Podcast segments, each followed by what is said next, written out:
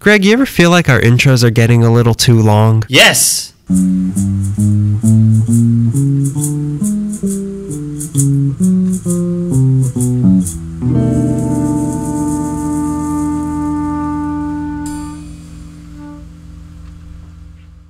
Fifty, fifty, fifty, fifty, fifty, fifty, fifty.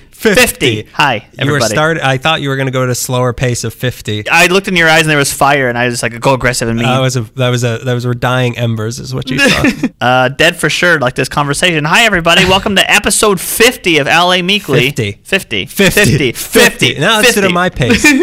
50. 50. 50. Tell me how you 50. 50. Welcome to episode 50 of I LA Meekly. like Live! in front- from, surprise! From your living room. Turn around. Thanks for staying quiet, everybody. oh, for- that's just because we're not funny and, and interesting. Okay. Thanks for not making noise like you always do in a live show. Yes. Nobody likes us, and it's going to continue that way. 50. 50. 50. Um, Yeah, so welcome to episode 50. Who'd have thought? Who'd certainly have not I. Not me. I really had a lot of plans for this month uh, about four years ago. I was like, yeah, f- uh, February of 2018, I'm going to be busy. I can't be doing 50 episodes of something. And here I have to cancel all my plans. I've had to cancel everything for the last 49 months. My baby's so overdue. It'll learn how to feed itself. Babies do that. By eating my intestines. 50, 50, 50.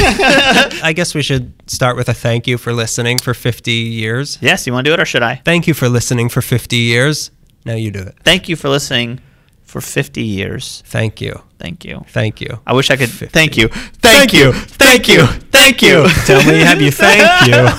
I don't. Yeah. I'm, we're not good with sincerity, so thanking know. people sincerely, it, not Yeah. not computing with me. Thank you very much. You know, you haven't done much. You did. You left some reviews and some stars, but we're doing all the work here, we have so one you should be review for us. every month we've been there. yeah, it's uh, it's been real. I mean, you snooze, you lose, smell you later, etc., etc., etc. etc. This is um. This is truly an honor. I don't want to forget to thank anybody. Thank you, Harvey every- Weinstein, Um, Bill Cosby, Jeremy Piven, thank you again. James Franco, the guy from that '70s show. Casey Affleck, Ben Affleck. the dad from Seventh Heaven. These are all fans of ours. The only people who listen because we have the voice of children. Um, In a couple, two or three days, there is going to be a special thing released that's going to be all of our intros. back to back, no breaks. It's it's not. We even say it at the beginning of that. It's not for everybody, Yeah. but it's you know it's the only way we know how to celebrate is by shoving our voices into your ears. I think more than the actual research and then the recording of it, I think that is probably the most we've worked on anything together is those damn intros. I know. Because we will, I don't know if anyone knows, it's not like four days of shooting notes back and forth. We lock ourselves in a room for four to six hours and yell at each other until we make an intro. 50, 50, 50 times! so if you like our intros, if you like a good uh, maybe laugh, every uh, 18 minutes, uh, you might like this. If you like us, it's a lot of fun. That's how we're marking this 50th episode now. Back to normal. Okay. Hello, Greg. Hi, Daniel. It's- oh, I didn't notice you. This is our intro. Oh, Okay. I didn't notice you there. Wow, I Uh, just Back to the Future. Get out of here. what is this? IG88 town? That's a Star Wars reference for people who don't know. Back to back to normal. That's how we do it. what is it? It's February 1st. It's uh, February 1st of hope your 2018. First month went well. I hope we're doing a If you were February. just born, welcome. if this is what your Welcome to the parents are making you listen to so you become educated, we're sorry. You're going to sound like a baby your whole your- life. If your parents put a pair of giant Bose headphones over the womb while you were in there, then you know us, and you should know that when we say the word celery, that means you attack your parents Yeah. and give us their wallets. Celery, celery. Celery, celery. But which salary is it? With the C or with an S? Is it salary like I'm making money? Or salary, the sound effect used for bone crunching, bone breaking? Oh, it's also a food, I guess. It's that thing that grows out of the ground for sound effects crews. well, if you like sounds, then you're probably going to like this episode because it's a lot of sound. It's a whole it's- lot of sound. It's every what what is every broken down unit of sound is a grapheme or something? I don't know what you just said. Graphemes. They're That's what makes time travel possible. that's how you break the barrier between uh between the 80s and the 50s. Duh. it's February. It's, it's Black History Month, so we're doing another episode putting a spotlight on that. Mm-hmm. we're going to Uh, be doing uh, black owned businesses from LA. We were splitting it up up, I went down a rabbit hole. Uh, The way I landed on my second one I'm going to be talking about was because there was a picture on Tumblr I saw like five years ago. So of course I'm going through my Tumblr from like what was I doing in 2013 or whatever, how, whatever podcast. Oh yeah, but there was um, a theater owned by two guys. I think it became the New Beverly, and I was trying to figure that out, and it wasn't making a lot of sense. And then I landed with my second. Whatever, we'll get Yeah, there when we get spoil there. that. No, I mean, we- no one has to listen. Yeah. Yeah, no one listens to No, the yeah. This is they fast forward. This is the Marc Maron time. They have the Marc Maron button on their phones. I that a new for- guitar, and that's not really sounding. Turns out it was a cat. Turned out it was six cups of coffee that were just really loud. like me. Turns out that's also me. Glow. Thank you for listening. Pow. I wonder which much more successful podcaster we're going to be making fun of next month. I know. January was Aaron Mahnke Mockery Month. Yeah. This is um, Marc Maron Mockery Month. Let's pretend to be Georgia and Karen. Oh yeah, I'm the first one to start this. Yeah. I'm the one holding this up. I'm going to start this off. So we have five businesses for you total, Mm-hmm. and um, at the end you get to buy one. You get one at the end. we're giving one of these franchises away. We don't own it, but we're gonna buy. We're we, no, we negotiated with all of them. They all agreed. I feel like I have to sneeze. They say if you think about strawberries when you're about to sneeze, it fizzles away. Yeah, there's uh, strawberries, orange peel, or blue cube, or if you like rub your eyelashes. That's all dumb. Was that backwards? That's witch how magic. or- Yeah, that's how you summon Tinkerbell. well, what better transition? Let's get right into it. Tinkerbell's here. Hello. Hi, you're Um, quite small. You're very small. If I don't believe in you, do you die? Good. Bye now. No funeral needed. you break it, you uh I can't think of a Peter Pan. Don't grow up. Don't break it or you don't grow up. You break it, you get eaten by an alligator. Bye. TikTok's me. TikTok. don't try to stop me, Smee. I'm trying to kill a fairy. Let's start this. Please. If there's one thing that says classical soul and R&B, it's Radio Free 1023 KJLH FM. Do you work for a radio station now? You're really good at that. Yeah, that's what I told you. We're giving it away. But if there's one thing that says Daniel isn't the right person to give a history of that, it's the collective voice of the whole city. But here we go. Let them stop you. Let them try. Oh, they're here. You Uh, scared me. it's You the- scared me. he scared me. I thought there was a fictional crowd outside. It starts with a man named John Lamar Hill Jr., born June 11, 1923, right off of Jefferson near USC. He went to the Manual Arts High School and then he went to USC for business in 1942 before he became a sergeant in the Army from 1943 to 45, where he decided he was going to become an aviator, but the death of his dad pulled him into the family business. Unfortunately, business was dead. Fortunately, that's how they liked it because his dad was a former Pullman porter who became manager of the Angelus Funeral Home in the late 1920s. A lot of information brought really quickly. This is how you start it. Greg doesn't like origin stories. We were talking We were about talking about. Spider-Man earlier. Yeah, he doesn't find it necessary to understand how a man can become spider-like, but Just give me the fun. I don't need to see the peanuts grown. Just give me the peanut. I don't need the baggage. Yeah. So in December night, this is the origin story of Spider-Man. In December 1946, Hill started work at Angelus Funeral Home and enrolled at the California College of Mortuary Science, which is the only school where the student body is a cadaver. I didn't know more.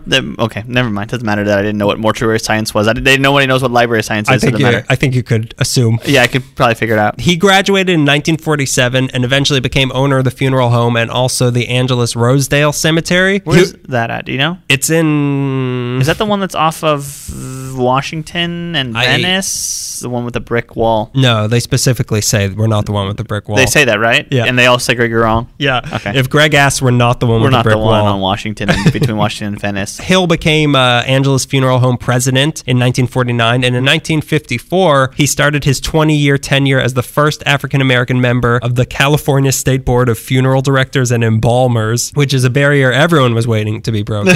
People were wearing his jersey. He's my favorite mortician. As my favorite '60s TV show was my favorite mortician. He invented some sort of two tone radio emergency system to improve emergency radio alerts. Wait, what did he? Repeat that one more time. A two tone radio emergency system. Like, he, you know, he made it. he made a better version of the What already existed. what already existed. Okay. Nobody donated money to our Patreon to get my radio engineering degree, so I don't I don't understand it Yeah. either. But you can thank John Lamar Hill for us having a pretty good radio alert system nowadays, and you can bet he never got credit for that. Obviously, he was a member of the NAACP and a mm-hmm. 33rd degree Freemason. Okay. That's the highest. Scary. He died October 5th, 1988. He's buried at Angelus Rosedale, and for what I understand, he got a very good deal on that. that should just about do it for the story of KJLH. Oh, silly me. I forgot to talk about the actual radio station. Dummy. God, you're an idiot, Daniel. This is why nobody listens to you. Don't type any of this. In 1965, Hill had a little bit of money and someone he knew called him with a business proposition. Mm-hmm. The owners of K Fox FM radio station. I got jelly in my throat. You ate jelly donut, didn't you? You don't think you don't think that had jelly in it. So the owners of the K Fox FM radio station operating out of a building on Anaheim Street in Long Beach were selling that station because they had upgraded to a better one. So Hill thought it might be fun to own a radio station. So he bought it and K Fox FM became the first black owned radio station west of the Mississippi. Wow. But as it was, it may have been owned by an African American, but it was not a black quote unquote radio station. K Fox was the opposite of that, and it was a country music station Oh, okay. that was simulcasting on FM and AM. But when the station changed hands to Hill, the FCC caught wind of what they were doing, and they weren't allowed to be doing that. So their FM broadcast was cut. So now it was just AM radio. So suddenly the deal Hill made got a whole lot worse. So now he had a radio station playing only on AM with outdated equipment and low signal range. Most of the signal they did have was just dumping out into the Pacific Ocean. Cool. So For those poor, those people working on those oil uh, Yeah. refineries for and the stuff. shape of water monsters. The previous owners also took the call letters K Fox with them and gave Hill the new letters KILB for K in Long Beach, ILB. So now not only did he have a bad radio station, he had a bad radio station with a bad name. Yeah. So Hill decided to make some changes. First of all, KILB is dumb and it barely made any sense. So he decided if it wasn't going to make sense, he might as well name the station after himself. KJLH, K John Lamar Hill. Problem was those letters together are a dyslexic dystopia, which apparently I am because I could barely read that. it wasn't easy to write or say, and it was also similar to another station that was in town. So to avoid Yeah. confusion, to make it clear, he gave it the slogan KJLH, kindness, joy, love, happiness. That's what it stood for. That's very pleasant. But don't forget, John Lamar Hill. he switched away from the country music format and started broadcasting music he was more familiar with, which was jazz, soul, R&B, Cool. black music by black musicians. On Sundays, he'd also broadcast local church services and gospel, which is something they still do today. Now you don't even have to go to church. It's that easy. my- I'll cruise in my car. just no, no, just click on the radio, sit at home with your Bible. Rosary uh, in your hand, just staring at the wall, just staring at a crucifix. Just listen to the radio, kicking back. That's a nice Sunday. I me. like that. Rocking chair. No one's allowed it. Those are sinful. Those simulate the rockin'. If The that rocking and rock and roll, yeah. yeah. If that chair's a rockin', probably burn it. Probably Um, take it to the church and just have, you know, bless it or something. I don't know. Put some real legs on it. Covered legs. Co- of covered, of course. So he tried selling ad time to people, but nobody would buy it because his station couldn't reach anybody. It was going into the Pacific Ocean. Yeah. So after about four, he was doing great in Atlantis, though, which exists in Long Beach oh, Bay. they like soul music. in Long, Long Beach, Beach. Bay is Atlantis. In Long Beach, in Long Beach. So after about four years, he moved the transmitter to Dominguez Hills. So now his broadcasts were at least reaching Yeah. the demographic he wanted to reach, which was the African American community in South Los Angeles. It's like Torrance-ish. Yeah. Or, Cha- or Hawthorne, yeah. Dominguez Hills. It's where soccer is born. Hmm. Home Depot Center. It's where I go to pick up my Home Depot orders, and they tell me this isn't what you think it is. No, no. But it's, I mean, that's the only place I can go where I can find help. Try to go regular Home Depot. You won't get anybody. Oh boy. Here I go. Here I Greg go. really took them apart this time. boy, do they deserve it. This episode brought to you by nobody who works in Home Depot. Does anyone? I think that place is run by forklifts, That place is run by the honor system. and everybody just got turned into sawdust, and that's why it smells like that. Uh, Front for a Lowe's. I think they were bumped off by Osh. he wanted to leave Long Beach as well, so he applied to the city of Compton, city of Compton, The city of Compton. And sold his station as being a point of pride that the community could rally around being a black-owned radio station playing black music in a black part of town. Mm-hmm. And the mayor and the city council immediately were like, "Yes, Please, I please want- do this. we want that." Yeah. The only opposition was, of course, from KISS and Uh. KUSC, who opposed having their signal in the area, claiming it would interfere with theirs, but it wouldn't have. And basically, they called them out for being racist, and they were like, "Yeah, you're right." You- Caught us. All right. Caught us. See you in 10 years. I miss those days when people were like, yeah, that's probably what it is. Uh, not today. Double down. I'll show you how not racist I am. I'm not racist. So he set up shop at 3847 South Crenshaw, right near his Angelus funeral home. This is so cool. They had a big window. It was like a classic. I love those. I know. No. Oh. You know who does that still? Because KCSN records from the village at Topanga, and you can just walk by and, Mm-hmm. And they're you look in, and they're in. I love that. Yeah, that's really cool. Have you seen Do the Right Thing? No. Because they're and they throw a window through the chair, or they yeah, whatever. they throw a window they through the chair. They chair. throw a chair It was through hard window. to do, but they did it. They carried it for three blocks and they threw it through a chair. It's that It's like same that. thing, Yeah. which is so cool. And it's also, you know, it's not, it wasn't nationally broadcast. This was, it was the exact same thing. It was exactly the thing from Like Do the Right Thing. Like you could point at someone and be like, "Hey, I know you." yeah, that's pretty cool. I know you. You killed my wife. and it was a Hitchcock movie. Hill didn't know anything about radio programming, so he just hired DJs who played music he liked. Oh, cool. And he trusted their taste to program what they wanted because he knew that that way, at least they would have one loyal listener, which was himself. Yeah. He wasn't stern or mean or anything, from what I can tell, but he ran a tight ship and all of his staff had to follow his rules no matter how stupid they were. Mm-hmm. All the DJs had to wear ties at all times. If they didn't, they were I'll be able to hear. they would be fined five dollars if Oh you didn't God. wear it. And you know, he worked at the funeral home right down the street. He'd be working late at night, so he'd pass by at like two in the morning and look Uh-huh. in. And if they weren't wearing a thing, like he'd knock on the glass and be like, he'd show him five fingers, and Oh my god! and they'd show him one. what Uh, did they own a tie shop? brought to you by ties. they knew they had to pay, so they, you know, they he kept everything in order. Refined, yeah. So even though this was by all means a black radio station by and for black people, none of the DJs ever came out and explicitly said anything like that. At this time, you couldn't say the word black on the radio. Yeah. You still can. I shouldn't have said that. I'm I'll, getting pretty I'll- offended. I'll edit this. You can't say white on the radio. Thank God. But then one DJ came along named Rod McGrew, and Rod McGrew had a little bit of an accent. He would begin his broadcast by saying, "This is your brother Rod McGrew," and that was enough. All right, Oh God. KJ. No, they didn't get in trouble. That's Oh. like KJLH. People knew this wasn't like the other white radio stations. Oh, I see what you mean. This was a different sort of radio station. It became the African American voice on LA's radio waves. Cool. Don't jump to conclusions. I was scared anymore. what was going to happen next. I didn't want him to get in trouble. Five dollars, please. they were playing, in their words, not mine, straight up black music. That's Okay. what they were doing. Like I said, there was R and B, gospel, smooth jazz, gospel again, and eventually, you know, R and B, smooth jazz, gospel, uh, jazz, gospel, R and B, jazz. um, jazz. Eventually, they would play jazz fusion and hip hop. Also, they did news and sports. They were catering to the adult African American community, not to kids or teens. Cool. And maybe it was because like of that. that. that they didn't even start breaking even financially until 12 years in. Ugh. Then they finally started making a profit, but once they started making money, Hill lost interest in the station because he, he was just doing this as a hobby. Yeah. And now that there were responsibilities of running a successful business, it wasn't fun for him Yeah. anymore. Oh boy, don't I get that. Uh, how could you? you don't know the experience. We're boy, still in the like a lot of first 12 years. 12 years. 12 years, 12 years. So in 1979, he shopped the station around to buyers, and a lot of non-black buyers were interested. But Hill wanted to keep the station within the community, so he finally sold it to the only buyer he knew he could rely on, Stevie Wonder. Stevie Wonder, like Yeah. the musician? no, not that one. the different one. Innervisions? Little Stevie Wonder. Little Stevie Wonder, The whatever child- movie. forever child prodigy Stevie Wonder. So he bought it for 2.2 million, and he kept the spirit of the station alive, and he helped it grow bigger, but still be local South LA. Yeah. like that's what it is. And for better or worse, they gave starts to Steve Harvey, D.L. Hughley, and Tavis Smiley. He's one of the people who supports our show. You know, one of those Tavis Smiley. one of those people we are joking that because they're sex offenders. Uh, he's one of them. But something happened in the early 90s that made them stop everything that they were doing and prove just how important they were to the community. The Rodney King riots in mm-hmm. 1992. So the station was in Crenshaw. So when the rioting started, it was happening literally outside that big window we were so happy yeah. about. They saw as they were broadcasting exactly what was happening out on the street. One guy, he smashed open a TV repair shop across the street and he ran off with a TV, not putting together that it was a TV repair shop and all the TVs in it were broken. broken. Funny. Uh, they saw the National Guard marching past. They saw everything. But more importantly, they heard what was happening because they realized that they can't just sit there literally in the middle of everything playing Johnny Coltrane pretending that nothing is happening. Little Johnny Coltrane. Child prodigy.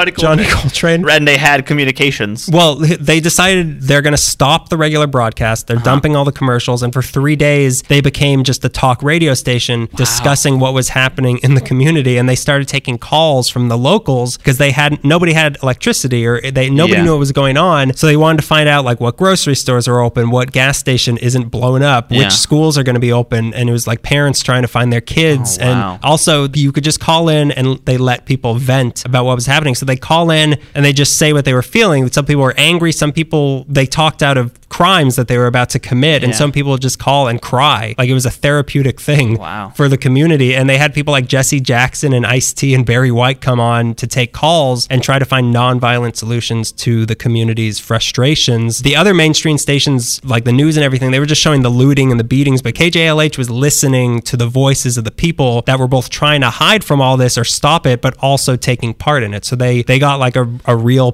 picture Panoramic vision of, of what exactly was happening and why it was happening. And it was really important what they did. The the DJs they slept in the studio for those three Jeez. days, and listeners brought them food, and they parked their cars on the sidewalk in front of the building Yeah. for protection, so that it wouldn't so that they wouldn't throw a window through the chair. or Um, chair. Yeah. this is do the right thing. Oh wait, I'm just and then Spike Lee came in. Does any uh, of that still exist? Any of those uh, recordings? Yeah, yeah, no, Yeah. they're they're readily available. Really? It's really cool. Oh, fantastic. In 1993, they won a Peabody Award for these three days of coverage. The other people who won it were Roseanne and Seinfeld, which, in my opinion, did just as much for the riots. that legacy of the station lives on with Stevie Wonder's House Full of Toys, which collects toys for low-income children. Mm-hmm. They collected a ton of supplies to send to victims of Hurricane Katrina. I don't know where else to fit this in, so I'll, I put it here. They won an NAACP Image Award. In the late 90s, they moved the station to 161 North La Brea Avenue in Inglewood, so they don't have the big window. If they, if they have a window, it's small.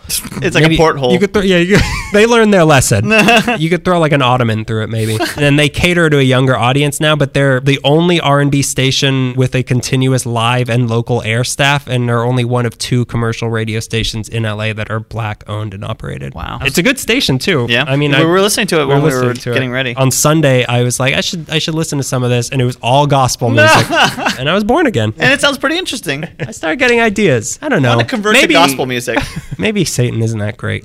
I take everything I said back. All the sacrifices, can I take them back? I'm going to be doing the story of Fat Burger. Oh baby, We This- almost went there tonight, and then I we know. chose to get Mexican food instead. There's a lot of food places, and th- it all makes me very hungry. yeah, I had to do a part where I was describing. I'll get to it, but I was like, oh god, I gotta leave. I gotta. I want to go eat it. So Fat Burger was the creation of one woman from Texas, Lovey Louise Yancey. She was born in Bastrop, Texas, in January of 1912. She's one of eight kids. She moved to Los Angeles in the mid, in her mid 40s. No, in the mid 40s. Sorry. Coincidentally, her mid 40s. yeah, in the mid 40s with her daughter. They came from Tucson, so we're doing something in Tucson. I couldn't find too much about that. Yancey left her home in Tucson, Arizona. I hope that's a song. Is it about Fat Burger? Um, Yeah, it's, it's the Fat Burger theme song. We all know it. We all know it. Let's all sing it. Let's all sing it together. Come on, audience. Okay, you don't know it either? Great.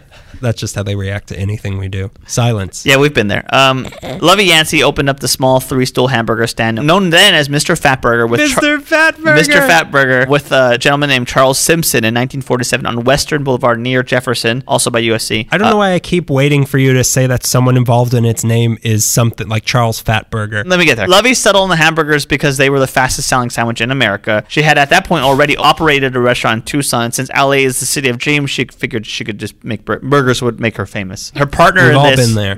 I thought, you know, these onion rings are going to take me to the top, baby. Her partner, as I said, was Charles Simpson. He worked for a construction company and reportedly, but not confirmed, built the original Mr. Fatburger shack out of scrap metal. That might be a fact, Jack.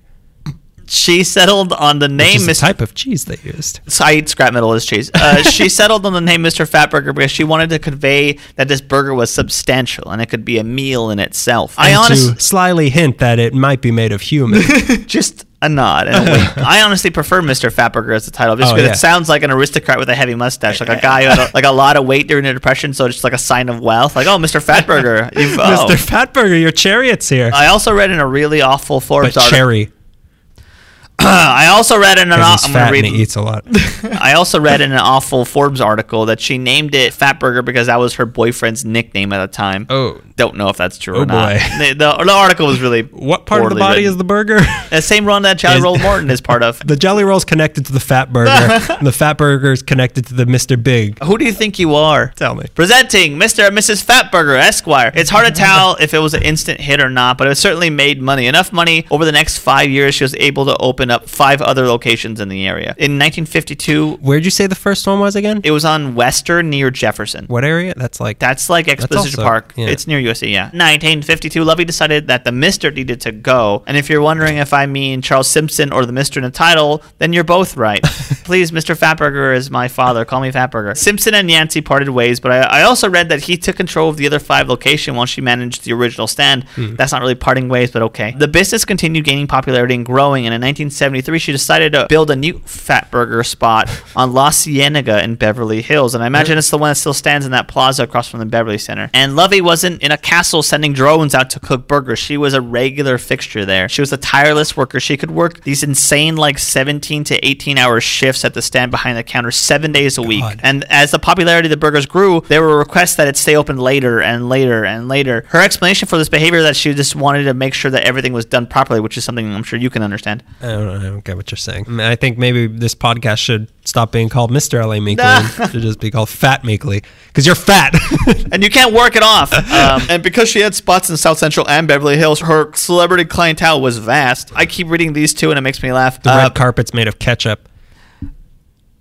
Don't ignore me. I will not be silenced. I just bit my tongue really hard. People, Much like a fat burger. oh, you brought me two fat burgers. the widow fat burger. No, People like Redd Foxx and Ray Charles would stop in to say hi to Lovey. Really? Yeah, I would love to eat a hamburger with Redd Foxx. I would just, I would love it. You know, I think Redd Foxx comes up in my next one, actually. Is it Redd Foxx? Yeah, he's a business. I almost went an entire page without talking about the burger, so let's go ahead and do that. Oh my god, I'm not ready for this. Every meal is cooked to order just the way you want it. All burgers are custom made masterpieces. What you do, you do what you want. What you do to the burger is It's none of our my business. business. Once you pay for it, it is yours to do whatever you do what you want, and you just pick how fat you want it to be. They use the freshest ingredients and traditional Morbid. cooking methods. No heat lamps or microwaves. They use fresh, What never frozen lean beef, chicken, turkey, veggie burgers, sandwiches. They have hand scooped real ice cream milkshakes. Really? Homemade from scratch onion rings. Fatburger bills itself as the last great American burger stand. It's true. It's absolutely true. It's true. I've checked the documents. The rest are all owned by Taiwan. By 1980, Lovey began to grow the business through local franchising, and by the end of 1985, the chain had over 15 franchise sites throughout Southern California. The following year, 1986, Yancey's Fatburger franchise was named number five among the fastest growing burger franchises chains by Entrepreneur Magazine in its annual Franchise 500 list, and it was trailing behind McDonald's, Burger King, and Wendy's. She built this all herself, and Charles Simpson, but mostly her. Uh, in 1990, she took a backseat at the age of 78 and sold her million dollar franchise to a British record producer and an investment group. Stevie Wonder? Stevie Wonder. Uh, but she retained control of the original property on Western because she knows She what she's doing. She loves that place. Over the next 15 years, 15 more Fatburgers opened up, and celebrities started to step up to the plate to manage them because Fatburger was not only a successful business, it was also a cool cultural icon. When the Beastie Boys came to LA, they would go to Fatburger. Ice Cube rapped about getting burgers at 2 a.m. from a Fatburger, and it was a good day. Uh, our can't believe it. Our old deceased pal, Notorious B.I.G., sang about taking the lady out to Fatburger. It's weird. He comes up in mine else, in my next one. Well, Ice T was in my last one. What's going on here? Uh, Whose story are you telling? I'm doing a Keyser Söze thing where I'm just patching a bunch of stuff together because I didn't do research. And then Microphone McGee came in. And, this was a place that was getting built up through hip hop and also TVs and movies. It made an appearance in Sanford and Son. I'm really curious about that. We know Redd Foxx it liked it. yeah. It came out in Fast and Furious. David Letterman included Fatburger in his top 10 list of things he'd miss most about leaving Los Angeles. Celebrities started wanting to open up franchises. Montel Williams owns five in Denver. Kanye Oh. West has the Chicago region Fatburger. Really? Queen Latifah has one in Miami. Pharrell Williams opened up the first location in New York, and former Baltimore Ravens Orlando Brown also bought rights to the Open Fat Burgers in Washington in 2007. Magic Johnson wait, his name is Orlando Brown? yeah. I thought that was a sports team. No, the Ravens are the t- team. I thought you were listing like his whole. He's a former the Orlando for the- Browns. former player for the His Baltimore name is Ravens. Baltimore Raven from the Baltimore Orlando Raven. Browns. My name is Baltimore Raven. God, that's a cool name. That'd be a great name. Yeah, he- he- Almost as good as Mr. Fatburger. Those are two villains in a Sherlock Holmes story. Mr. Fatburger is my father. I'm Baltimore Ravens. the case of Baltimore Ravens. Magic Johnson sponsored a $5.3 million management buyout with the help of Janet Jackson, David Spade, Cher, and Darren Star, who is the creator of Sex and the City. Speaking of Mr. Big, In 2003, though, Magic Johnson sold his majority stake for $6 million to Portland, do Oregon they, do they serve majority steak also? Yeah, yeah, it's uh, it's a lot, though. It's the majority majority of the room. He sold his stake to a, a group called Fog Cutter Capital Group, who now own Fatburger and have currently 93 locations in the U.S. and Canada. The man who runs Fog Cutter is Andrew Wiederhorn, and to quote the awful Forbes article, his most notable action as of 2007 was pocketing 4.6 million dollar of Fatburger's parent company's dwindling cash pile as salary. Hmm. While doing time in federal prison, he pleaded guilty to charges of paying an illegal gratuity and filing a false tax return. He's also delinquent on one million dollar loan from the company, so we'll see what happens there. And we think he stole some onion rings. I'm watching you, Wiederhorn. As for the original stand, it was never designated as a Los Angeles historic cultural monument, and I don't know what happened because I read that she retained control of the original property, but it seems that the property was sold not too long ago. The new owner plans to develop low-income housings on a site which is 3001 to 3023 Southwestern Avenue. The actual shack is still on the property and cannot be torn down, but must be rehabbed and incorporated into the new development. So low-income housing site is imminent. Deal disclosed for three million dollars. So there's going to be a low-income housing complex built on Western place the with middle. the original hamburger fused into it. So, th- and that's the one that he made out of like scrap, Scrap metal. It's it's been updated since then, but it's still the original stand. It looks small from a picture. Uh, Lovey Yancey died of pneumonia, sadly, on Jan- in January of 2008 at the age of 96. She built a franchise from a scrap metal shack in South LA into a multi-million dollar business. She is a true entrepreneur. She also established a 1.7 million dollar endowment at the City of Hope National Medical Center in Duarte in 1986 for research into sickle cell anemia. She created the endowment in dedication to her 22-year-old grandson, Duran Farrell, who had died of uh, the disease three years earlier. Lovey Yancey, Godspeed. I really want a fat burger. Yeah. I had no idea that that, I mean, all the people you listed as having franchises, it's majority African American. I Mm-hmm. had no idea that it was not just started by an African American person, but still like, Still, it's, this it- means something to it's being African-American stirred by people in the community. It's pretty cool. Yeah. Yeah. Do you like Fat Burger? Yeah. I, I always stirred away from it. We, we It's more expensive than. That's why we always stirred away because in high school there was the one on Vermont and like Hollywood, and we were like, we should get Fatburger, and we walk in like, oh, we have like forty cents, like we're not getting Fatburger, and then we went to Fatburger together. You got a we? coupon. I got a salad. We went to the one in uh, North Hollywood. We did? Yeah. No, no, no, no. That wasn't Fat Burger. That was the Habit. Oh, you're right. That was the Yeah. habit. Okay, I didn't. I did get a salad at the habit. I didn't get a salad at Fatburger. I was embarrassed to say that. And then so, come on. They probably have salad. They don't have salad. They have lettuce. They probably have salad. Don't give me a bunch of lettuce and call it a salad. salad. Just give you a lot of lettuce. Just the name Fat Burger makes me hungry. Yeah. Hearing the name, I feel like it's going to be really juicy and like really flavorful. My hands are gonna be kind of soggy at the end of it. Yeah, I Oh, like a lot of. I like a lot of sauce in my food. You know what I mean? I just want the natural meat juice. Let me finish on my chin.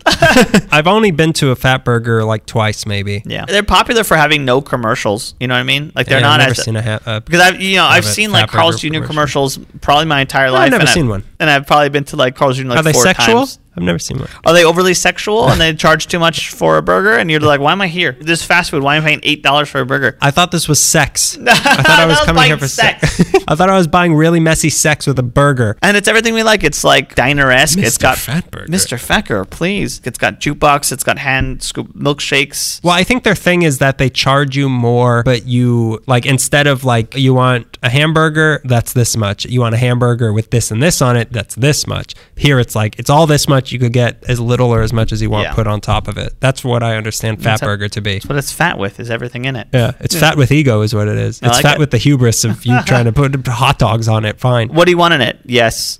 So do you want? Yeah, just all of it. Just to keep doing it until you run out of stuff. I want eight dollars on it. Close the store. I want everything in between two buns. Where does the fat burger end and I begin? That's the question I want to be asking once I have served my fat burger. Well, that was delicious. Keep it going. This next one's going to make you hungry also. If there's one thing I like more than eating fried chicken, it's Mm-hmm. eating waffles. And if there's one thing I like more than eating both of those together, it's giving a concise oral history of them. oh yeah. Fried chicken, where did it come from? What came first, the fried chicken or the fried egg? Did the fried chicken cross the road to, I don't know, get back out of the fryer? All of this is classic L.A. Meekly fumbling for just a start. You could just start, but we just fumble the ball. But what you know is that there's something there. Why'd the fried chicken cross the road to get to the other fry? Mine was better. So it started in the Middle Ages with chicken fricassee, which was a fried chicken in Oh a sauce. I didn't know I was going to be taken this far back. The only way to go forward is You- to only go You back. only really love origin stories. the chicken, would you believe it? It got bit by a fried spider. I couldn't believe it. And then Fryer Man came. I want to drown and blame it on you so you go to jail for this. I don't want you to get away with doing this. The courts are on my side. Do I need to uh, explain why?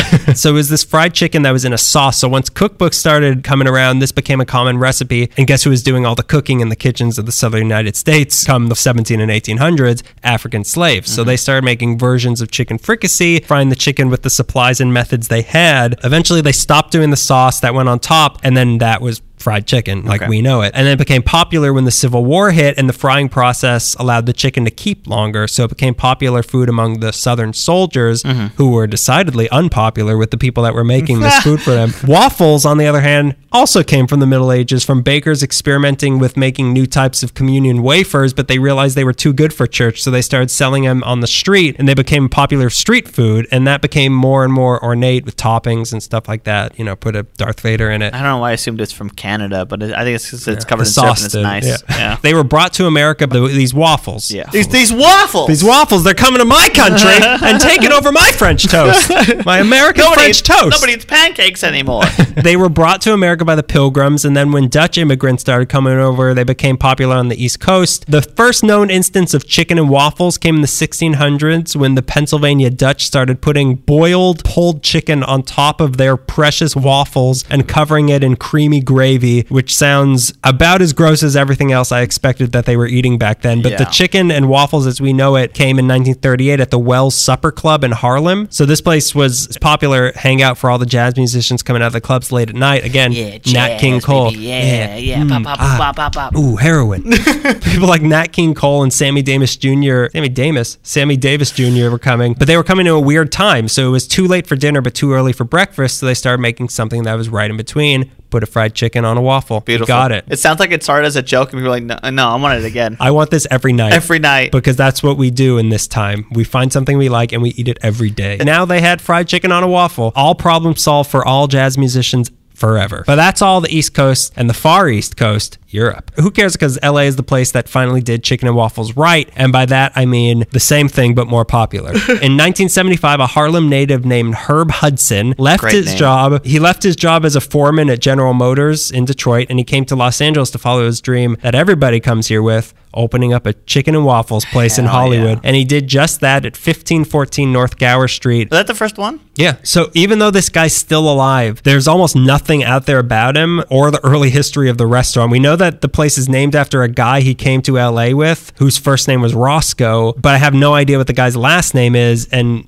who he was to Hudson. And everyone claims not to remember, even though this guy has to still be alive also. Yeah. It's named after the guy that he came with. Yeah, this guy who was important enough to name a restaurant after, and he can't even remember his first name Oh, or his boy. last name. Yeah, I know we already insinuated fat burgers made of people. You might want to. Can we do like a serial like show where we like try to solve Ro- a mystery? It's of gonna be figure like- out who Roscoe is. Yeah, it's like finding um, Russell Simmons or Nah, whichever one. it. It is. Another proud supporter of LA we also don't know why Hudson apparently had strong connections to a lot of Motown singers, but we do know that he exploited that to drum up publicity for his new restaurant, and it worked perfectly. He got people like Natalie Cole to come eat there. My And, mom met uh, her. Really? Why? She signed her up for something. For a record contract? Yeah, record. My mom is a Motown uh, record producer. Betty Gordy. That's my mom. the other person that they had coming in a lot, Redd Foxx. He's back. He's Uh, hungry and he doesn't like to cook. Clearly. Clearly doesn't like Um, to cook at home. Got a lot of money to throw around. so Hudson got celebrities to mention it to the press in interviews, and that got people interested, and that made it a hot spot. And the thing that's significant about Roscoe's is that it was by all means a black business, but it became a destination for everybody. It wasn't Harlem in the 30s, where probably 99% of the people that came in were African American. This was the center of Hollywood in the 70s. Yeah. So Roscoe's became a hit across the board. It was open at a time when there was a revolution for African Americans embracing their African American culture and their food. So it became a special place among the African American community, but the celebrity backing gave it a push that broke it through to the white community as well, mm-hmm. which is why they're credited with being the commercial creators of the dish, even though it's kind of offensive to think it's only commercial because white people like it. but like I said, it was and is a meaningful place to the African American community. It's mentioned in the song Going Back to Cali by Notorious B.I.G. It's mentioned in Jackie Brown, made by a white guy. They've given money to local black sports teams and events. They've had breakfast with high school football teams from rival schools that had ties to rival gangs, and they brought them in to come eat there together. Really? Yeah. Politicians have paid their respect to Roscoe's either sincerely or just to have a press conference there to try to get the black vote. Nixon and Reagan ate there, but it wasn't until Obama came in 2011 that they renamed the special he got after him. That's pretty nice. It's three wings and a waffle, potato salad, and fries. They didn't want to name something after Richard Nixon. That's Could, weird. could I get the Nixon? I steal it and then I deny it. That's what I want to eat. That's what I want to eat. and then the Reagan one, it's jelly beans and it's also at a different restaurant. I offer everyone food in a trickle down sort of thing, and then by the time it gets to you, there's not really a lot. It's mostly for me. It's whatever I don't want, which I want everything though. I don't get trickle down in economics. Go ahead. Tear down this waffle? I don't know. Nailed it. And then that's what he did with digestive system. So Hudson made chicken and waffles popular to not just one part of a city, but to an entire city, and that's why people come from all over the world to eat there, and why they're up there with In-N-Out and Pink's as like a quintessential LA place to eat. Yeah. There have been imposters in the early 2000s. A place opened up in New York called Roscoe's House of Chicken and Waffles with You two two. S's. You foolish fool. It's Well- like all the Tommy's ripoffs, like Yeah, yeah. Tommy's with the IE. But they had the same logo also, but oh, foolish. Hudson didn't care because he wasn't interested in New York. Clearly. But then they opened up in Chicago, and that was cutting into Hudson's turf. So he sued them, and they had to change the name to Chicago's House of Chicken and Waffles. That's fair. Mr. Chicago's House of Mr. Chicago. Mr. Roscoe's. I'm sure it is just as fine. Mr. Roscoe's dead. Yeah, I'm, I'm sure they're fine. The secretive nature of Herb Hudson made it hard to learn much about this place, but it made it easy for him to take part in crooked business practices until 2013 when Roscoe's was sued by an employee for racial discrimination, saying that the Latino managers were favoring the Latino employees and also sexual harassment. And the restaurant had to pay 3.2 million, which drove them into serious financial troubles, which led them to file for bankruptcy in 2016, $7 million in debt. The same year, Hudson was forced out of the company because the judge didn't believe he could run the company in accordance to the law. It turned out they were breaking immigration laws. They also weren't paying taxes. They were missing a lot of accounting records, and Hudson had been transferring Roscoe's money into his other businesses. On the plus side, there's seven locations you can eat at, and your money won't be going to, into the mystery bank accounts of a man I don't know anything about. Not just you, a lot of people don't Yeah. seem to know a lot about him. so that's Roscoe's. Have you ever been to one before? Because I haven't. I haven't either. I I'd I, like to go. I always hear it's expensive, so I'm always like, okay, I'll save up and go, and I never do. It, I think it is kind of well because I didn't even I happened to get off the freeway at Gower only uh-huh. a few months ago and I was like that's that's it that's the place it's right there. We used to pass by all the time because that's where my school bus would go Hmm. down that street. So I was, I always see it, and people would be talking about it, but I never, no one had ever invited me. But you like Dinah's. Yeah, I like Dinah's Chicken a lot. I don't like Dinah's. You don't like Dinah's. It bummed me out. I There's a lot of things that I'm like, he's gonna love this, and you don't. I'm like, well, I don't know him, and maybe I don't want to. this isn't the man I thought I knew. I, I like Dinah's a lot. That was like a family. Oh, thing. Oh, Yeah. it's Friday. We're gonna be renting movies from Blockbuster. We're gonna go to Dinah's. And watch him there. I was really disappointed by Dinah's. I really, well, again, I really wanted to like Dinah's. I really you wanted just to wanna like know the where new the fried Spider-Man chicken movie. came Yeah, from, I yeah. wanted to know how did they get bit by the radioactive fryer. We should give it a second chance. I I'll want to have go to Roscoe's. Okay, we'll I do- want Roscoe's. I want Roscoe's. And I want to go after church on a Sunday when there's Oh, going to nice be no clothes. wait. the lines are crazy. Like Yeah. it, just from driving by that one time, it was That it beat was that just kind crazy. of builds the frenzy in my in my head of how good it is. If I Yeah. see a line, I'm like, oh, it's got to be good. I gotta, Yeah. yeah. I gotta wait in that line too. I hate waiting at restaurants outside. Places like uh, the pantry go fast. Pantry does go fast, but then on the flip side of that, I'm so nervous while I'm eating. Like someone wants Someone- this table and I they, they want to get me out The of here. people in the they're outside the Yeah, window. they're They're looking watching you. in, watching you. Like You don't want dessert. I want lunch. Why are you leaning back? Uh, keep eating. I want to sit down. We're only in town for another 45 minutes. They're calling waiters over to give us the check. oh, you can't see me. I'm mouthing the words. He's ready and pointing. He's ready. He's ready. And now I'm pointing. The guy's pointing also. To be honest, I've only had the combination of fried chicken and waffles maybe five times in my whole life. But it's so per. It's really per- like at a certain point in the morning, like I'll wake up and I'll want something really sweet because I have Yeah. diabetes. And then, but then after like an hour, I'll be like, I don't. I want like savory food now. Yeah. But then I can't not order sweet things at a place. So this oh, combination, know. this combination of you're gonna have fried chicken and you're gonna have a waffle you can put syrup on. That's so. sounds nice. It's wonderful. Yeah, that's the one meal in my head that it makes me wish I could still drink milk because it sounds really good. I don't know why. I'm Why like, do you, you're going to drink milk with your chicken and waffles? yeah, cold milk. God, I didn't With realize- ice in it. I didn't realize Greg was white now. Mayonnaise around the rim. He's a white boy in a white world. His name is Greg Gonzalez.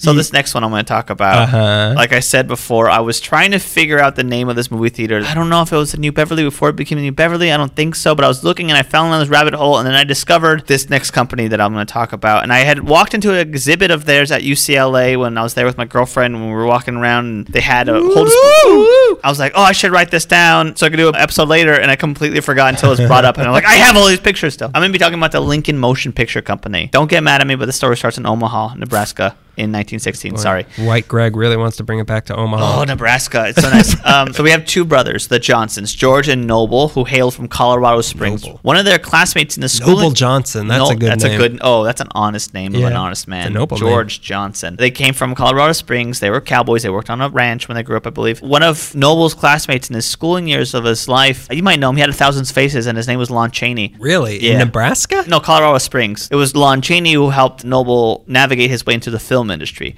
Chaney's exact capacity, I'm not quite sure of, but it was with this help that Johnson was able to get work in the early years of films. And his light complexion allowed him to play several different race roles. He played Native Americans, Arabians, Italians, Mexicans, American cowboys exposed to too much sun, which is a thing I read in the oh paper. I'm not trying to be, thing I read in an old paper. Boy, oh boy. I didn't like writing. I don't like reading it, but I read it. But pretty quickly after seeing into the giant machine that is filmmaking, saw that there were scarce opportunities for African Americans in the film industry. George had a different experience. After high school, he was sent by his father to the east to the Hampton Institute in Virginia, which was a school predominantly for Native Americans and black people. The Hampton Institute was established after the Civil War in response to the need for education for freed slaves. This environment, along with many other social and political restrictions, gave him the commitment that he needed to strive for equality. It's one of those progressive schools. So now the two Johnsons are on their separate paths, which both led them to understand that there's a need for social reform. I got a need. A need, for, social, reform. Civil rights beach party. now, to better illustrate the importance of what the Johnson brothers did, we have to talk about a landmark film that came out in 1915 called The Birth of a Nation from D.W. Griffith. If you're wondering what Birth of a Nation is about, let's go ahead and say that its previous title was The Klansman. The original writer was a white Southerner, surprise, named Thomas Dixon, who seemed obsessed with the idea that newly freed slaves were attacking white women and only the, only the KKK could stop them and set the country right again. Of course, that is dog, S word. LA Times even then knew it. it. It surprises me, this story surprises me how everyone in 1916 was sort of on the side of black people. So when Birth of a Nation came out, people were like, you know this is like not cool, right? LA Times wrote this whole thing about how that's backward, like backwards thinking, Yeah. and that's the like just the kind of wrong thing that this country needs right now, and how that's a southern thing. Uh, That's backwards and wrong. That belongs in the, the South. South. That belongs in the South. Whatever year you still think it is, take off that Union uniform. the Union's good. Yeah, you're right. What's the other Confederates. one? Confederates. Confederates. The Confederates one, the ones who are eating fried chicken. That's how you know. That's how you know that they're good. Yeah. The- oh, those are the bad ones. Damn it, I keep mixing it up. So Dixon was a novelist and a playwright, and after the Klansman novel was published, he produced a play of it too. But there was a problem with Thomas Dixon's work. It was popular, not just with the white South, but with what was being referred to as the Young North, which I don't know if that means new mm-hmm. states or young people in the North, but this work drove the Young North to commit violent acts against African Americans. The play arrives in LA in 1908, and I'm very happy to report that it was protested heavily upon. It was protested heavily in Philadelphia, and the police had to come and make sure the protesters didn't storm the place. Their argument was that the play called for the lynching of African Americans, and you know, it really did. Eventually, the mayor of Philly had to have the production halted. When it got to LA, many African American churches signed a petition warning the mayor at the time, which was Arthur Harper, that the Klansmen would provoke a race riot. The play would provoke a race riot. Mayor Harper decided to respond to this warning by saying, I'll keep an eye on these rascals, and allowed the show to go on. And it was such a spirited performance that near the end of the play's run, a white mob nearly lynched a black man who had been convicted of rape before the police had to stop the mob. So the mob mentality was definitely in the air. People were being influenced by this vicious propaganda. One of the people who influenced by this play was Kentucky born director D.W. Griffith, mm-hmm. son of an ex Confederate colonel. He was so struck by this and the way I want to strike his. Oh, he was so struck by this. the way I want to strike his. Oh, excuse Oh, me. excuse me. He was struck by this, the way I want to strike his head with a pipe. he was so struck that he purchased the rights to the film and even worked with Dixon on adapting it for the big screen. But it was 1914, so the screen was nothing. Dixon and Griffith came to Los Angeles together in 1914 to film the adaptation because they heard that Southern California was a fine place with plenty of various terrains to film a picture. It's 1914. It's like the machine was still in, in the works. And thus, racist ass Tommy Dixon and racist ass D.W. Griffith began production on a movie that is still talked about 100 years later. As the book Bound for Freedom, Black Los Angeles and Jim Crow era puts it, the birth of Hollywood aesthetic was thus linked with Dixon's white supremacy message. Luckily, there were plenty of people that knew that this was dog feces. Our old friend Charlotta Bass, who run California Eagle, and a lot of other community leaders from the Los Angeles race papers, the LA Sunday Forum, the Ministers Alliance, and the local branch of the NAACP, which was only six years old at the time, they set out to try to prevent this movie from being made. It didn't work, but they managed to get Griffith to cut some of the more vicious scenes. they also succeeded in making allies with city officials over the matter of getting this movie stopped. So even though neither party could do a lot about this, there was no legal means for blocking it. They ended up grouping together, like for later things. They were like they had, they had built this hmm. alliance. So they on failed, but we could try again. they, they failed, but the bridges we made might help us later. Oh, yeah. Yeah. So on February 8th, 1915, The Klansman premieres in Los Angeles at the Clunes Theater on 5th and Main, where the Rosslyn stands, under the new title Birth of a Nation. And it's almost instantly popular. Critical acclaim. Everyone thinks it's so real. Thomas Dixon had a friend who worked for the government from Princeton. His name was Woodrow Wilson, and he was the president of the United States at the time. President Woodrow Wilson agreed to have a screening of Birth of a Nation in the White House and went on record to say the film, it is like writing history with lightning, and my only regret is that it is all so terribly true. Millions saw the film in 1915, and as well as being one of the most offensive movies ever made, it still implements film techniques used today, like long shots and close ups and fade ins and low angle shots. So we have to keep talking about it the way I have to talk about Roman Polanski. You don't have to. Chinatown's really good. Also, a big fan of the podcast. Uh, loves it. Have you seen Birth of a Nation? Parts of it, I never sat Yeah, through it. parts of it Not a big fan. Well, why not? It's exactly that in film class. They're like, Here we go. "This Yeah. is bad. Don't learn anything from this movie." But this is this was the start of big It- movies. Uh, it's not the only time a close up has ever been used, so I think we could stop talking about it. but it was the first time. Close up on Klansman getting a rope ready. For what? Oh no. Awful. So there were unintentional good things that came from Birth of a Nation. The backlash against the film unified several groups and civic leaders. The city council, the city of Turner, and the police department all joined up with black leaders to try to prevent screenings. But another benefit was that it revealed a gap in the new art form. There was no proper black representation. So now we get back to the Johnson brothers. Noble was in Hollywood under contract with Universal Pictures, which was kind of new. He was noticing that there were not many serious roles for black men. He was actually one in a handful of black actors who can get regular work, along with other actors like Madame Sul-Te-Wan, George Reed, Ernie Morrison, who was a child actor. I think he was one of the Little Rascals. Was he alfalfa? No, keep at it. Name all of them. Alfalfa, Froggy, Ducky. Uh, I like that we jumped to the same one, and only one of us is right. I don't know which one because it could be either one. My favorite rascal. Noble knew that there were more opportunities, but he was starting to realize that he had to make those opportunities. George was in Oklahoma working at one of the regions. Oklahoma. George went to Oklahoma and was Mm-hmm. working in one of the region's early black newspapers. It started in 1906. And then after that, he moved to Tulsa and produced the Tulsa Guide, another early black regional newspaper, and then became the first black clerk at the Tulsa Post Office. They called Jackie Robinson a race man. These guys were also race men. They were doing things to move their community forward. Mm-hmm. So the next year after Birth of a Nation was released, 1916, the Johnson brothers start the Lincoln Motion Picture Company on January 20th with capitalization of $75,000. It was first run out of Omaha, but then it moved to Los Angeles where Noble could make the films, and George, who still worked in Omaha as a mailman, could produce them and then direct the company's bookings from afar, which seemed hard because it wasn't like you could email each other. Yeah, like, that's you like had to four write- days. Yeah, that's four day like delay. And Um, action. Now it starts.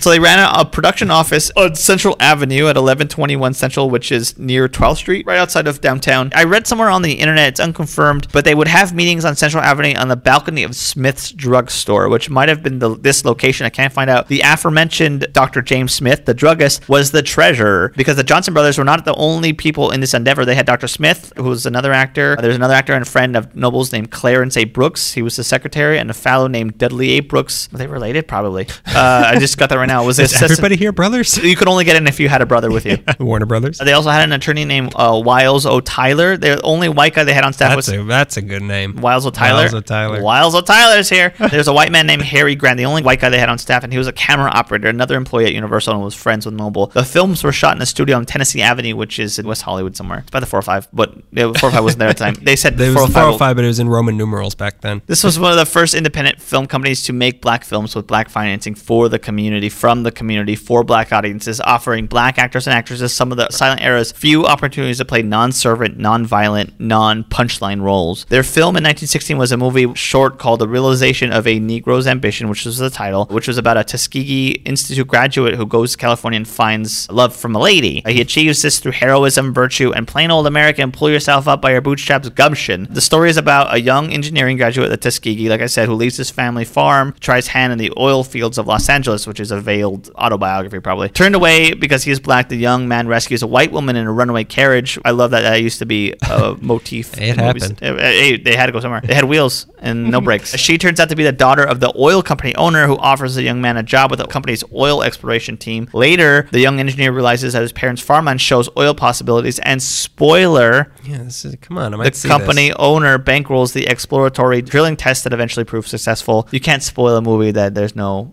footage left of. No, you can. I And- saw but it in my turned head. out the oil was Keyser Söze. it's been reading gold this whole time. From some readings about the movie, it seemed like it was very well received and regarded at the time. It was well reviewed by newspapers that covered it. It's hard to tell from the readings what happened next because two books I have disagree on whether the film had a wide distribution throughout Black America or, according to the biography of Stepin Fetchit, if the film suffered inadequate distribution and promotion and went unnoticed by black audiences. Hmm. What truly matters was that it was made. All two reels of it. It was African Americans creating the opportunity. It was a short that wasn't there for them before. All the reels had to go to Birth of a Nation. it's weird because I was reading about that experience of black actors at the time, and a lot of them were like, "Well, you can say we don't have opportunities, but I had, a, I mean, like a lot of us were working on Birth of a Nation. They gave us work, so like as much as it wasn't good roles, they gave us work, and they're like, well, we were trying to, but they couldn't pay a lot of people at Lincoln. Anyways, I read a lot of weird things where I'm like, that's awful. I don't like reading this. it's sad when you have to. The only way you can make money is to do something that goes against degrading. everything you believe yeah, in. it's so awful. The movie was not set for a wide release, but managed to book special venues at churches, schools, and segregated theaters. At this point, George took a medical leave from the post office and moved to Los Angeles, put all his energy and time into filmmaking. He took the reins as chief production, head writer, booking agent, publicist, distributor, all of this for Lincoln. He hired talented actors and actresses such as Albertine Pickens from the Lafayette Players, an all-black LA-based theater company. I found a photo of Miss Pickens with Jelly Roll Morton in 1917 outside of Get away. catalog. I thought.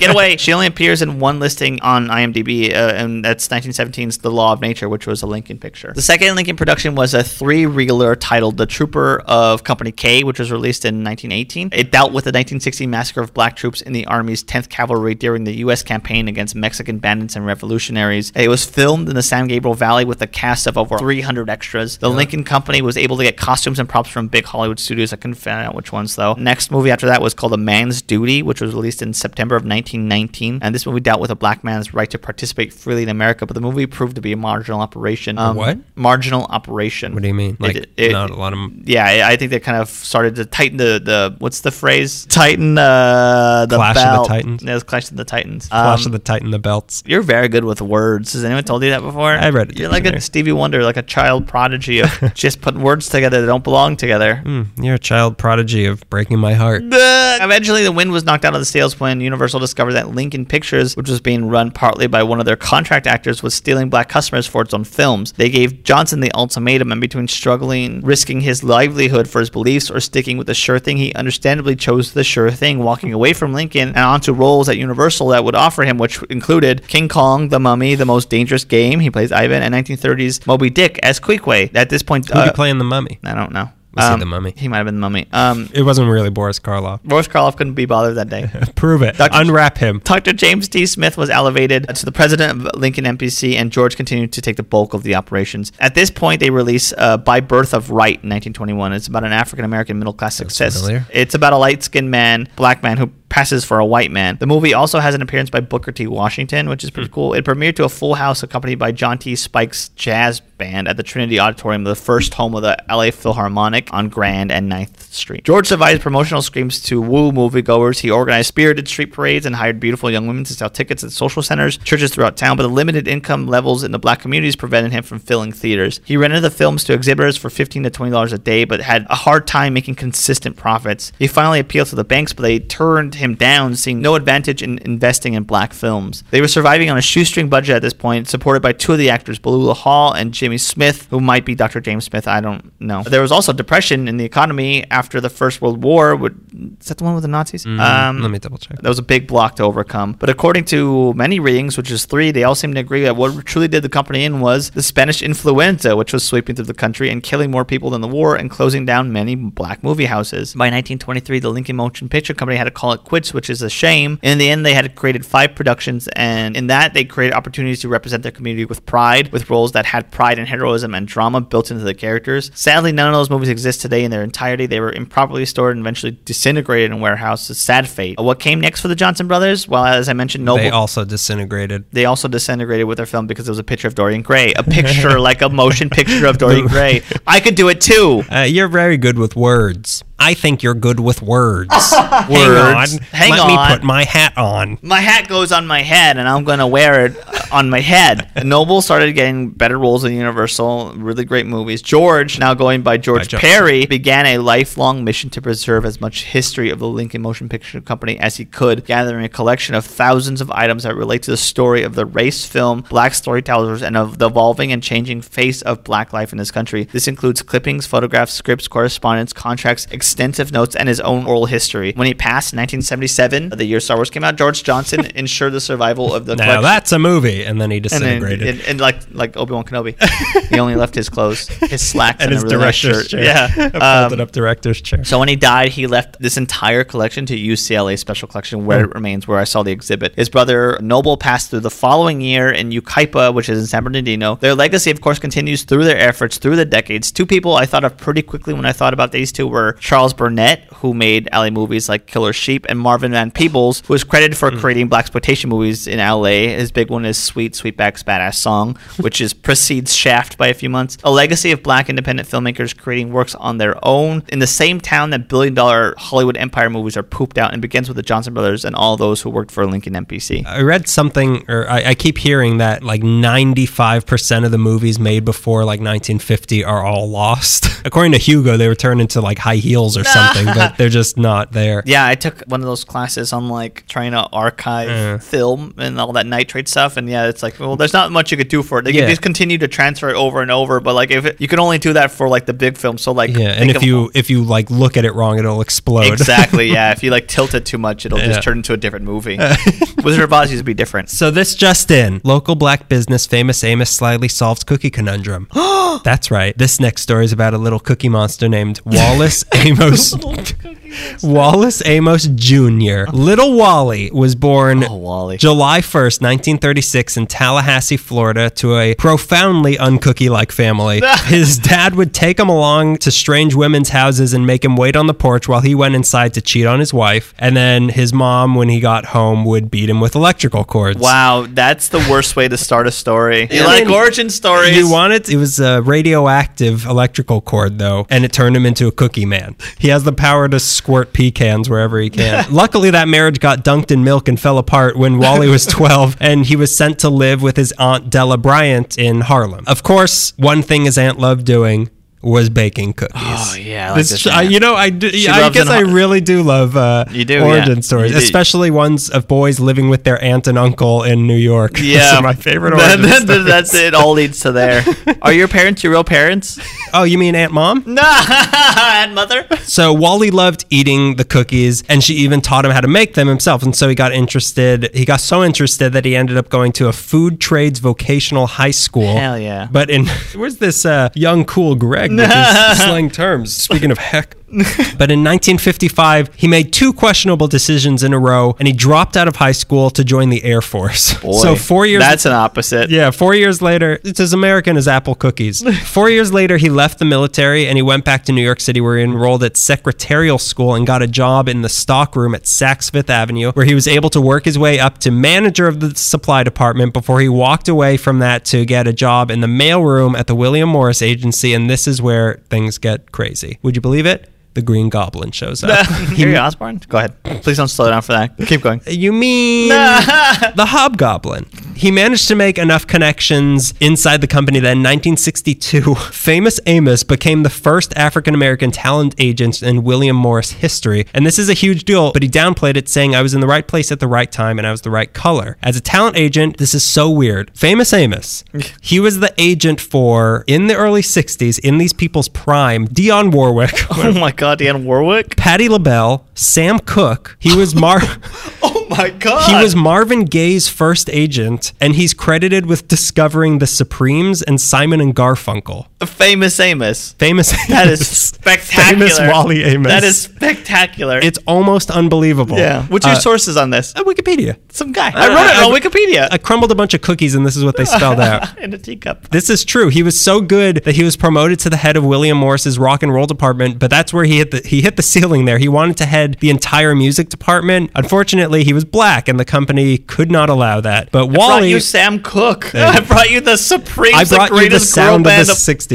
But Wally, like you saw before, he wasn't interested in being a black icon or anything like Yeah. that. What would you call it with Ja- what was Jackie Robin race man? Race man, yeah. Yeah. He wasn't like that. He wasn't trying to change the system. He just wanted to make a living in it wherever it would allow him Yeah. to do so. Unfortunately, that wasn't going to happen anymore at William Morris. So in 1967, he left them and moved to LA to set up his own talent management company. His office was at the A&M Records, formerly Charlie Chaplin Studios, now Jim Henson Studios. Mm-hmm. Also, pretty much in their prime, he was working right next door to people like Herb Alpert and Quincy Jones. Oh my God. Uh, He managed to get clients like Abbey Lincoln, Oscar Brown Jr., and comedian Franklin Ajaye, who was in the Burbs. But as you can guess by not recognizing any of those names, business was not good. Yeah. they're Herb no, Alpert's they're no the famous, though. Supreme. Yeah, they're the West Coast Supremes. Oh, he didn't manage Herb Alpert. He was just in an office. Oh, oh. I got all names mixed up. Yeah. Well, you discovered Quincy Jones, you just said. uh, irrefutably.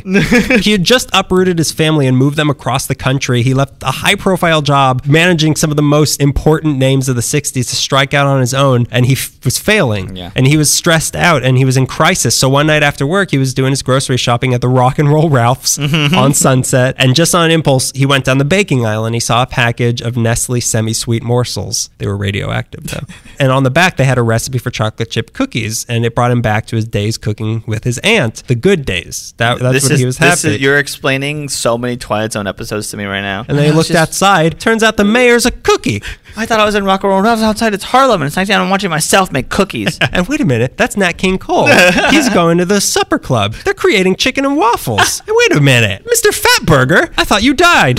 so he got the morsels and the rest of the baking stuff he needed, and he went home and he started baking a hybrid recipe of what was on the bag and what he remembered that his aunt taught him. So he refined and perfected the recipe, and he took to baking cookies just to relax and to take his mind off his failing talent Yeah. agency. Oh, boy. So they were chocolatey, they were crunchy, they were the size of a silver dollar. But what is he going to do with all these cookies? He started bringing them into work to give them out to everybody. He Yeah. gave them to all the people he worked with. He would staple a bag to all his business plans. His cookies became his calling card Oh, wow. as an agent, but he realized that people were happy to see his cookies than they were to see his clients. Uh. so maybe it's time to leave talent agenting behind and follow this new road that was open to him, professional cookie man. So he wanted to open up a shop to sell his cookies, so he borrowed $25,000 from some of his rich friends like Marvin Gaye and Helen Reddy, who wrote I Am Woman, Hear Me Roar, Mm-hmm. and her husband, who is the United Artists Records president, Artie Mogull, fitting name. So with this money on March 10th, 1975, at 7181 Sunset Boulevard, where Bossa Nova now is, he opened up the famous Amos Chocolate Chip Cookie Company, and as it said on the building, the original home of the famous Amos Chocolate Chip Cookie. Wow. When did you think famous Amos was from?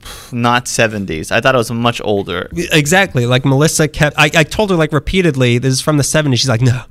It's the packaging and Yeah, the it feel. looks like it's from the 20s like the the 20s or the 30s. 30s. Yeah, it's Yeah. like a depression era cookie. Yeah, it tastes it's like not it, a- too. It's not a decadent disco cookie. no, no, no. These were the cookies that fueled the doors. These are Ah, Otis Redding. all before they died. the store opened with a big gala and they had a huge advertising campaign leading up to it. So the cookies themselves weren't like they weren't mass produced ones that we all had in lunch in elementary school. They were really the only place around selling high quality handmade cookies and this kind of began the whole gourmet cookie movement. I fought in the Revolution. the For the Confederates? The, Cookie Confederates? so some of them had pecans in them, but the majority of the cookies were just chocolate chip and they sold for $3 a pound and they were immediately successful. Within a few months of opening, he was already opening more locations in Santa Monica, more places on the West Coast. Bloomingdale started selling bags of his cookies and it wasn't just because the cookies were good, it's because Wally was a great promoter and he had a huge personality to match it so, and he was the face of the company. He had a big beard, he was always happy, he would always be wearing a daishiki and a Panama hat. It's pretty cool. Which in 1980 it got donated to the Smithsonian Really? as a symbol of grassroots entrepreneurship and a mainstream African American business. He had bags of cookies wherever he went, and if you passed him on the street, he'd give you a bag of cookies. Oh, he, live in that. I know. I want to live in the 70s. wanna live in the cookies 70s. everywhere, and nothing else is wrong. he traded cookies for radio time to promote his shop. Wow. He was on the covers of Time, People, Newsweek called him the greatest cookie salesman alive. He partied with with Andy Warhol and Muhammad oh Ali. Oh my god. From 1977 to 81, he had a float in the Macy's Thanksgiving Parade. He was on Taxi and the Jeffersons. That's pretty cool. In 1986, he got an award from President Reagan. You know, biggest fan of Roscoe's. he got it for entrepreneurial excellence. it was so weird to have something as pure and honest as a chocolate chip cookie shop in the middle of 1970s Sunset Boulevard. Yeah. everyone thought it was. They thought it was a front for drugs, but Wally he genuinely loved selling cookies, and he was successful. In the first year, they sold three hundred thousand dollars worth of cookies. The headquarters eventually moved to Calabasas, but then there was a fire, and they went into an apartment building in Sherman Oaks, which I hope it was mine.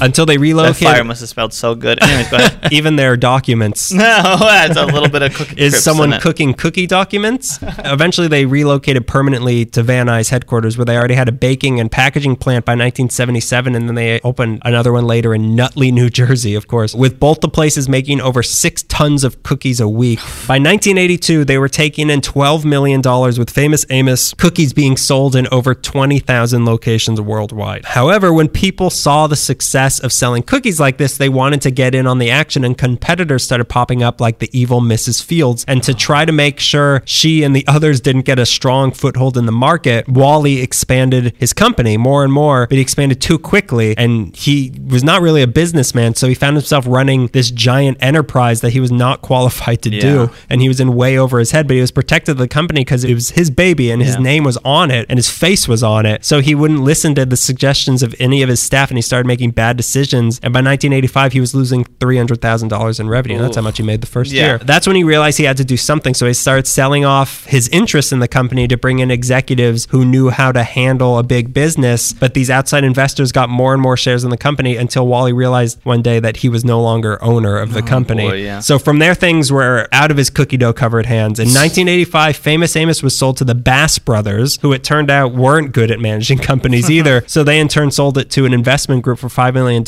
who then in 1987 continued the new tradition of animal name families owning it and sold it to the Bear family, but they weren't any good So they sold it to the salmon family. yeah, and they went upstream with it and sold it to the grasshoppers. So the new company lost 2.5 million. So in 1988 they were sold again to the Shansby Group for 3 million. So Shansby they cut their production costs, they redesigned the bags and closed their retail stores and did the innovative thing of putting famous Amos cookies in convenience stores, cafeterias. Yeah. By 1991 they even had Burger King carrying them in 200 of their locations, but most importantly they started selling them in vending machines. Mm-hmm. Basically they changed the product from a gourmet specialty item to a low-priced common cookie Yeah. which is what I love. that's my language. That's what I like. By this point, Wally had gone from president to vice chairman to being only a paid spokesman when Shansby bought the company, but he left in frustration after a year. But what Shansby did saved the business, so they did what any good corporation who doesn't care about the product did. They sold it again in 1992 to the President Baking Company for $61 million. President Baking Company also made most of the Girl Scout cookies, and while they grew under Shansby, they thrived under president. They got them into bigger grocery store chains like Costco and stuff like that. Famous Amos was now making $74 million a year. But then in 1998, the president company got bought up by Keebler for $450 million.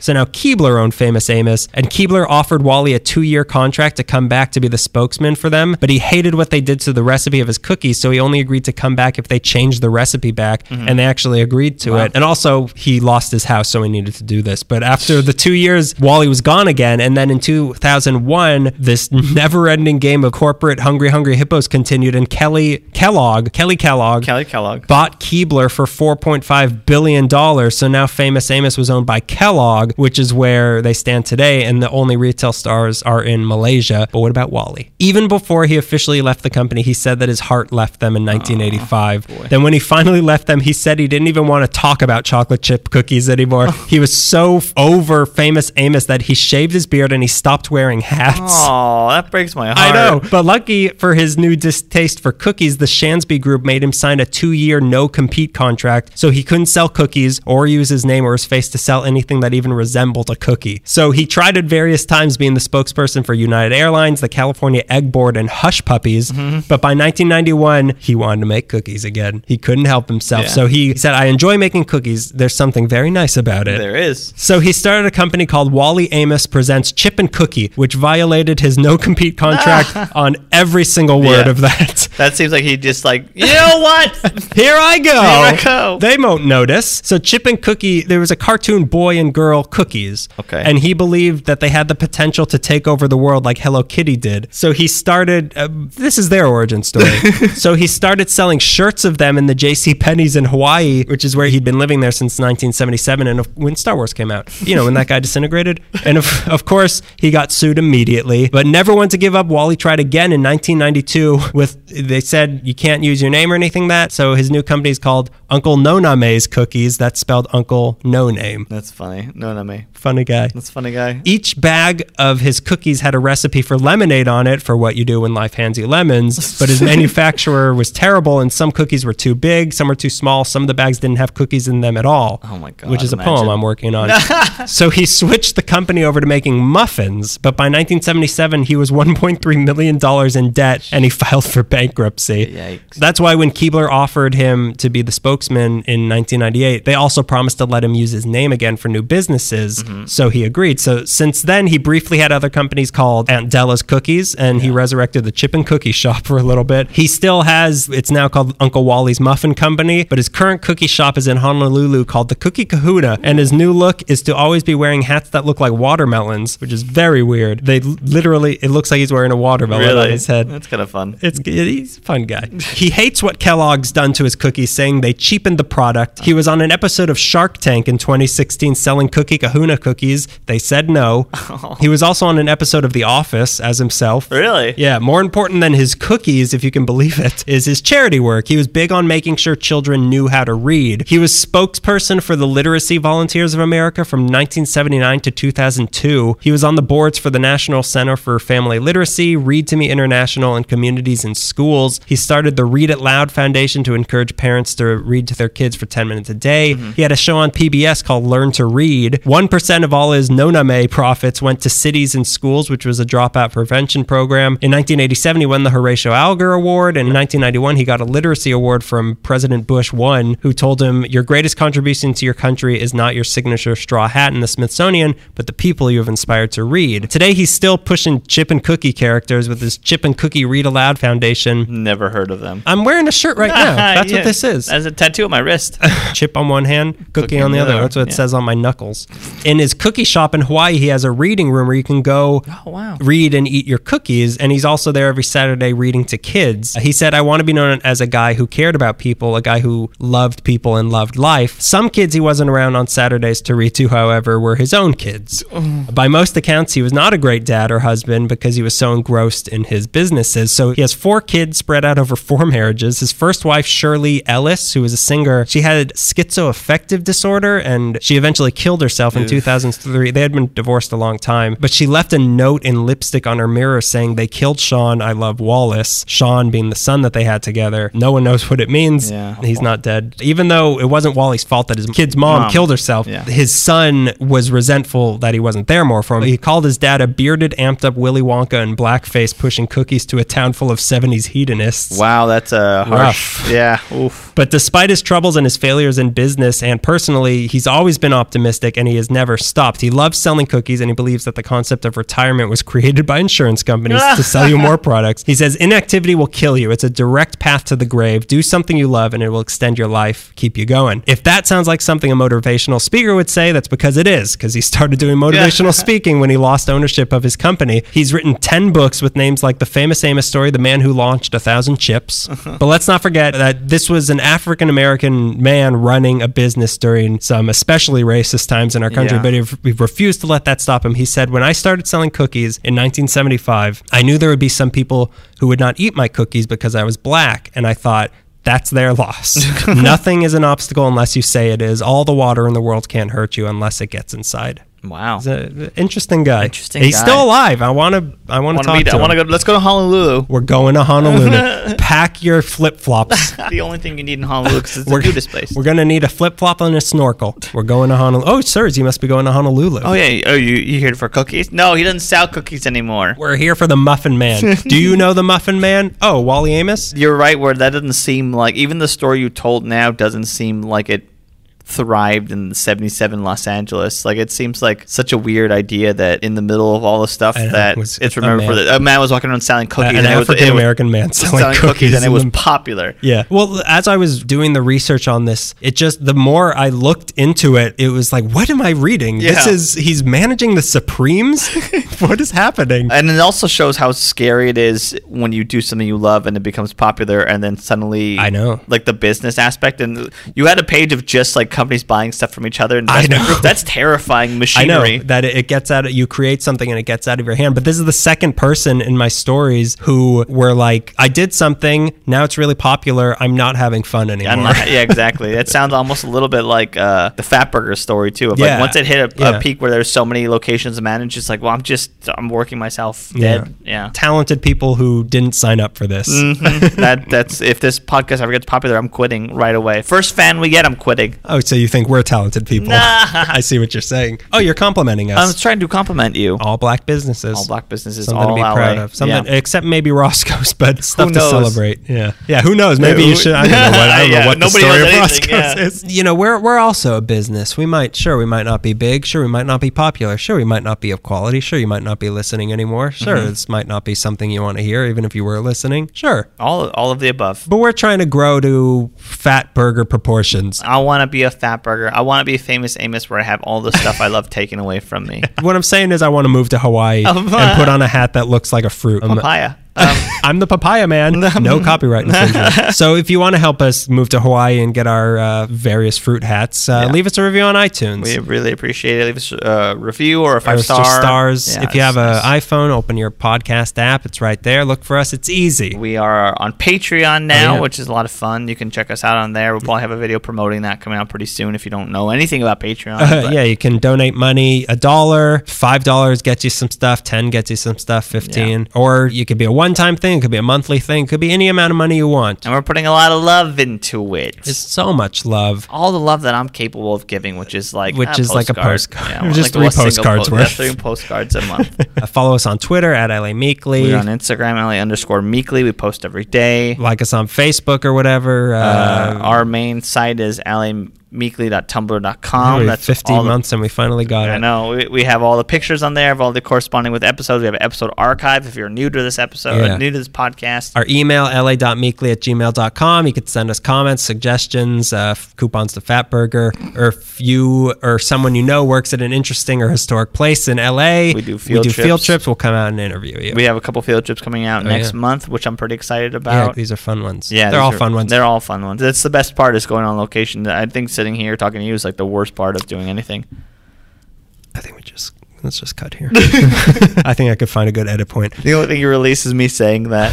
Happy 50th. the worst part of my day is sitting with you here. Is there anything else? Oh, yeah, we also got nominated for an Oscar. We wrote The Shape of Water. Um, I mean, our draft was a lot different than what came out, but we still wrote it, so we have our name deep in that. stick for after the credits. They ask We'll uh, up. Creature of the Black Lagoon to join Yeah. the Avengers. Anyways, Yeah, and that's the origin story of uh, Swamp Thing. Again, this is our 50th episode. thank you for Thank sticking you. around, or thank you for this. This is your first one. Thank you for Thanks giving for us a joining try. around. Yeah, thanks Uh, for s- coming in at 50, right when we're hot. Hey, 50's the new one. Yeah, it's been uh, it's been real. It's the worst time of Greg's life, but I had fun. You know, I like sitting here talking to you, and I, I've never said anything to disagree with that. Greg's voice get gravelly when he's lying. No, this You is should the, know this is that. honest me. As I sound like a like an old Yeah. drifter who rode too many freight trains. I'm just So, thanks again. Thanks for listening. We'll see you next month in uh, March. March, March. March. Merch March. Merch March. That's when we can sell everything. so that's been yet another episode of LA Meekly. It all started in 2013. Jazz. We got bit by a radioactive talkie bug.